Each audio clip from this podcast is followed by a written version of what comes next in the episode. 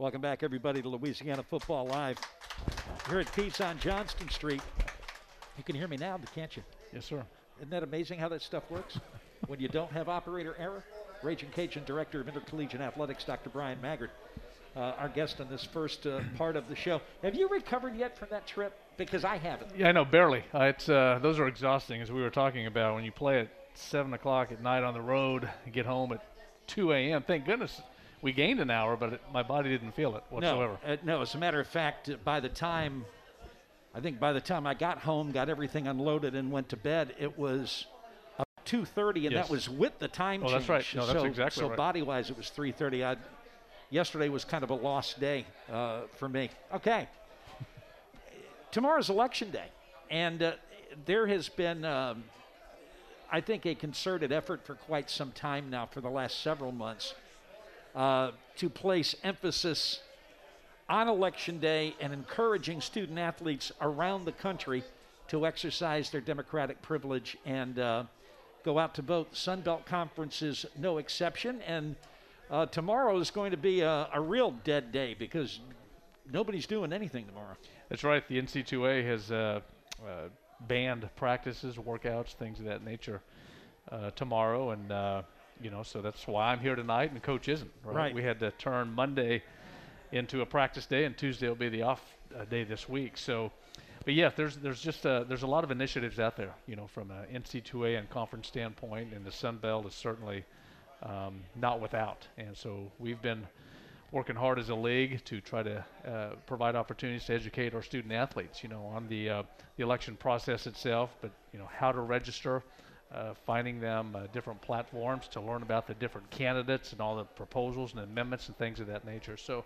We're working hard to educate, and hopefully, uh, individuals will exercise their right to vote. You know, and it just goes to show you, I guess, uh, emphasis and, and how things have changed and, and everything else. I know that by the time I reached voting age, and I was one of the first to be able to vote, to vote at age 18 because it had been 21 and they lowered it to 18 right about the time I turned 18.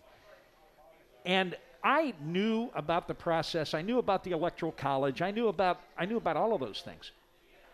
Now, I've got kids that are going to be voting for the first time, just like you have student athletes that are going to be voting for the first time. And I was a little amazed at how little they knew Right. about the process. So when you start talking about doing an education thing as to how all of this works, it's something they didn't necessarily learn in school. No, absolutely not. And you know, I don't think it's an age thing as well. I think there are a lot of middle middle aged and older people who still don't, you know, necessarily understand whether it's you know the, the processes are in place from electoral vote standpoint, majority vote, things of that nature, but also then just how and where to find uh, resources to better understand where different candidates for different offices stand on different platforms and on different initiatives. But at the same time, we're also trying to help our student athletes understand that it's a lot more than just a presidential election. There's a lot to vote for uh, in this election, and we're just trying to provide guidance and insight to them so they can make decisions based on I, they I, want to. I think for just about everybody, the toughest part about voting is when you get to the constitutional amendments, because first of all, they're written in legalese, Right. which you know not not a lot of us understand, and it's not something that you don't see it talked about a lot on television. Uh, there there aren't a whole lot of uh, buying ads that say vote for, vote against, whatever.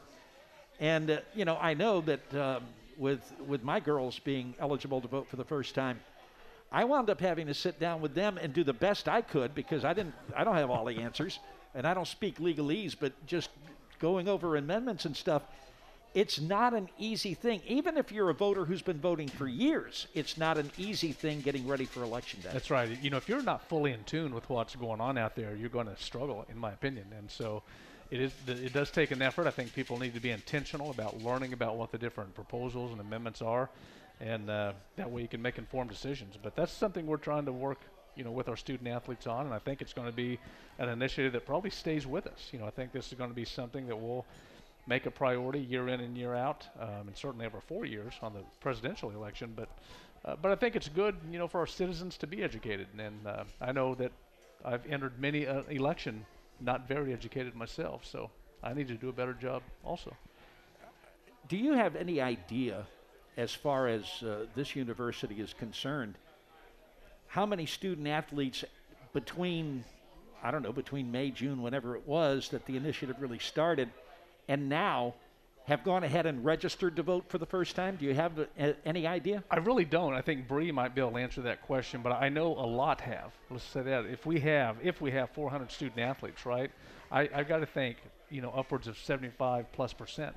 You know, have, really? Yeah, I think so. And so uh, it's a little bit hard for us to track and monitor all that based on you know them registering you know out of state and things of that nature. But um, you just get the vibe, you know, when whether it's your you know, you're talking amongst a certain segment of our student athlete population or, or uh, just kind of hanging around the facilities and the, the department, you just get a sense that people are going to exercise their right to vote this year. Um, Billy Napier does most of his recruiting within a six and a half hour radius uh, of Lafayette. And nowadays, um, you can go ahead and vote early. I remember when Right. You know, you had to you had to have a note from from the teacher before they'd let you vote absentee. Now you can just go ahead and vote early, but not everybody is within this six and a half hour radius. Uh, I'm I'm sure that those that are have had an opportunity at some point in time to go ahead and and get their vote cast. But when you've got 400 student athletes and not all of them are from Lafayette, Louisiana, um, that makes it a little bit tougher uh, as well. And I got to believe that's one of the reasons why the NCAA has declared this day look, we're not going to have practice, we're not going to have anything else. We have to give our student athletes the opportunity to vote if they're able to. Right, and that's the key. They just want to provide the opportunity. You know, it's we know that not everybody's going to vote, and uh, that's each person's prerogative. But you know, for us, as a conference and as a as a athletics program, we just want to make sure that we educate and direct, uh, help people learn where resources are that they can educate themselves, and, and then people will do what they want to do with that information, make their own decisions accordingly, and, and go from there. Um, what the league, the Sun Belt Conference, did come up with a little bit of a program to try to to encourage uh, folks to vote, to get out the vote. Were you were the athletic directors a part of those uh, those discussions, or did that that happen with the CEOs? Well, uh, both. So the CEOs and the and the ads were certainly made aware of, and we had some input. But that was really driven by the, the conference staff, and uh, it's kind of all under this uh, initiative uh, referred to as "Be the Change." And so, um, pillars within that, and voter education is one. And so that's kind of the initial thing. I think civic engagement is, is another, and then uh, the third I should know, but it kind of slips my mind right now. But those two are uh, what we're just really trying to do is educate and, and inform student athletes, you know, on, on, on various issues. But we also want to talk to them about how do you become engaged in civic matters, right? You know, how do you how do you actually, if you want to help change something, you know, there, there's a way to go about doing that. And um, how do you get involved? How do you connect with civic leaders and things of that nature. And so that's kind of a, a second place. The other uh, pillar was it had to do with um, uh, law enforcement and, and, and trying to build relations with, help people understand, you know, the role and, and the things that law enforcement, you know, people go through. And so it's kind of a three-pillar, three-pronged initiative, but uh, it's it's really educational in nature. Uh, but there would be opportunities uh, to provide some engagement, you know, with different entities as well. I, amongst our student athletes. I know that uh, that in the past and, and this year as well, there have been uh, some local law enforcement that have kind of tied in a little bit uh, with the athletic department and student athletes, talk a, a, little bit about law enforcement's part. And I guess it kind of helps that one of the guys locally who's part of law enforcement mm-hmm. happens to be the all-time leading rusher in Ragin' Cajun history. That's right. And uh, in Tyrell Fenroy, and, and I know Tyrell has been involved uh, uh, a lot with the student athletes and others have as well.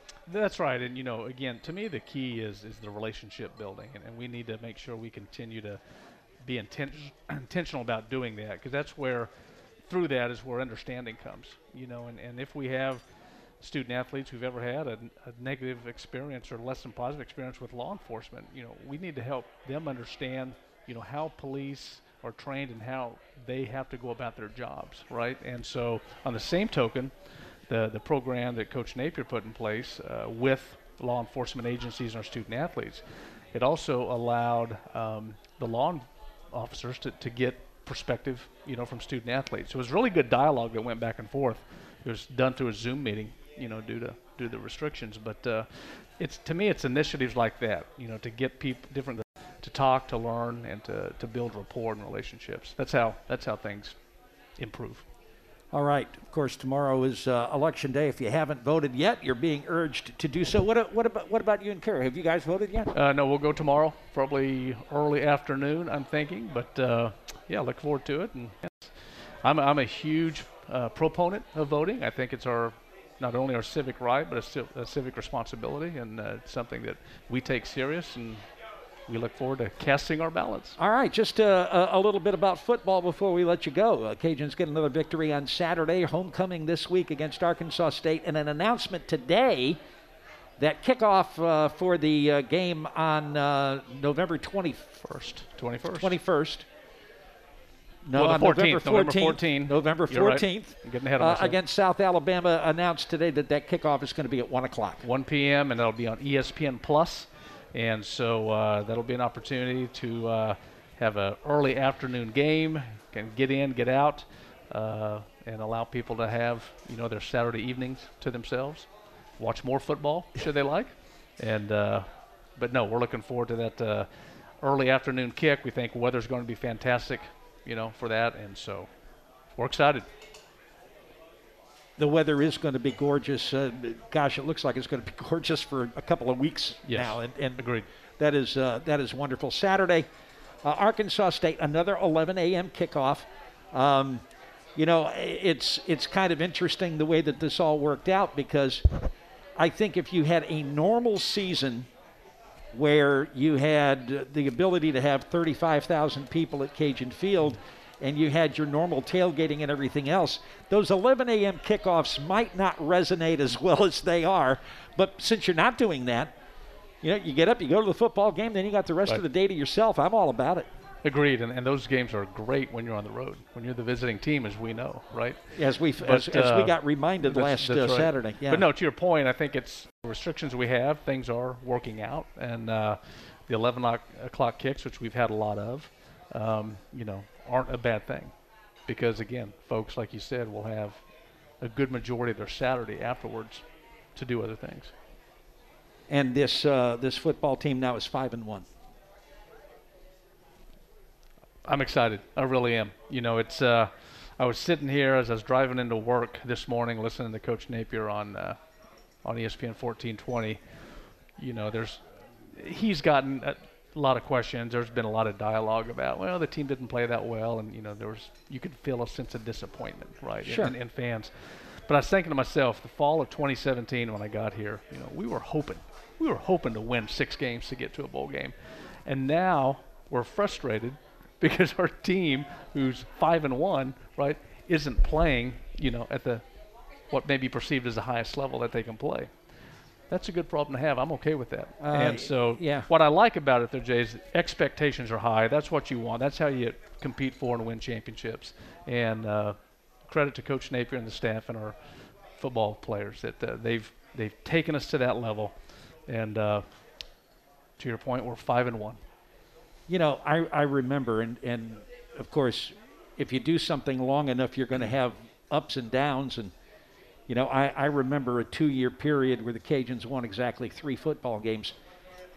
Cajuns in their last 20 games are 16 and 4, and that, to my knowledge, is the best 20 game streak wow. in school history. And so 16 and 4 is good. It's a- really good. 80%, you win 80% of your games. Yeah, thank you that's good. I think you were telling me that on the bus uh, Saturday night as we are driving. In oh no, stick with me. You'll learn all sorts that's right. of stuff. All the all the uh, data and uh, you know, and we also we have an opportunity, you know, to um, to break the regular season winning record as well this year. That's it.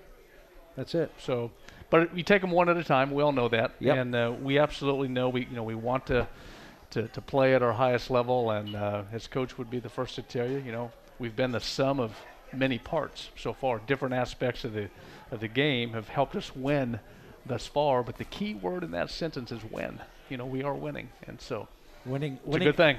Winning is is fun. definitely winning, winning is definitely fun, and winning on Saturday against Arkansas State would be an awful right. lot of fun. You guys are still learning about this relationship Yeah. Between Louisiana and Arkansas State, and the funny part about it is, your counterpart at Arkansas State, Terry Mohajir, is a good friend of yours. He's a good friend, and uh, he and his wife Julie are good friends with Carrie and I, and I think the world of them. And so, you know, from that standpoint, it's not that it's hard. I mean, I want to beat every team we play, but uh, of all the ads, you know, he's certainly one that we seem to to have a, a good relationship with, whether we're at meetings together or stuff like that. So, yeah, well, if but you, come kick time, yeah, I was he knows that I want to beat him, and, I, and he wants I, to beat I, was about to say if you if you feel badly for him, No, I never feel you, bad. Uh, because you'd be the only one in this room. I'm just saying. Things that make me feel bad for my counterparts after a game is like if their flight is delayed going home. right. you know, or their food isn't delivered, things like that. But uh, when it comes to the competitiveness, I'm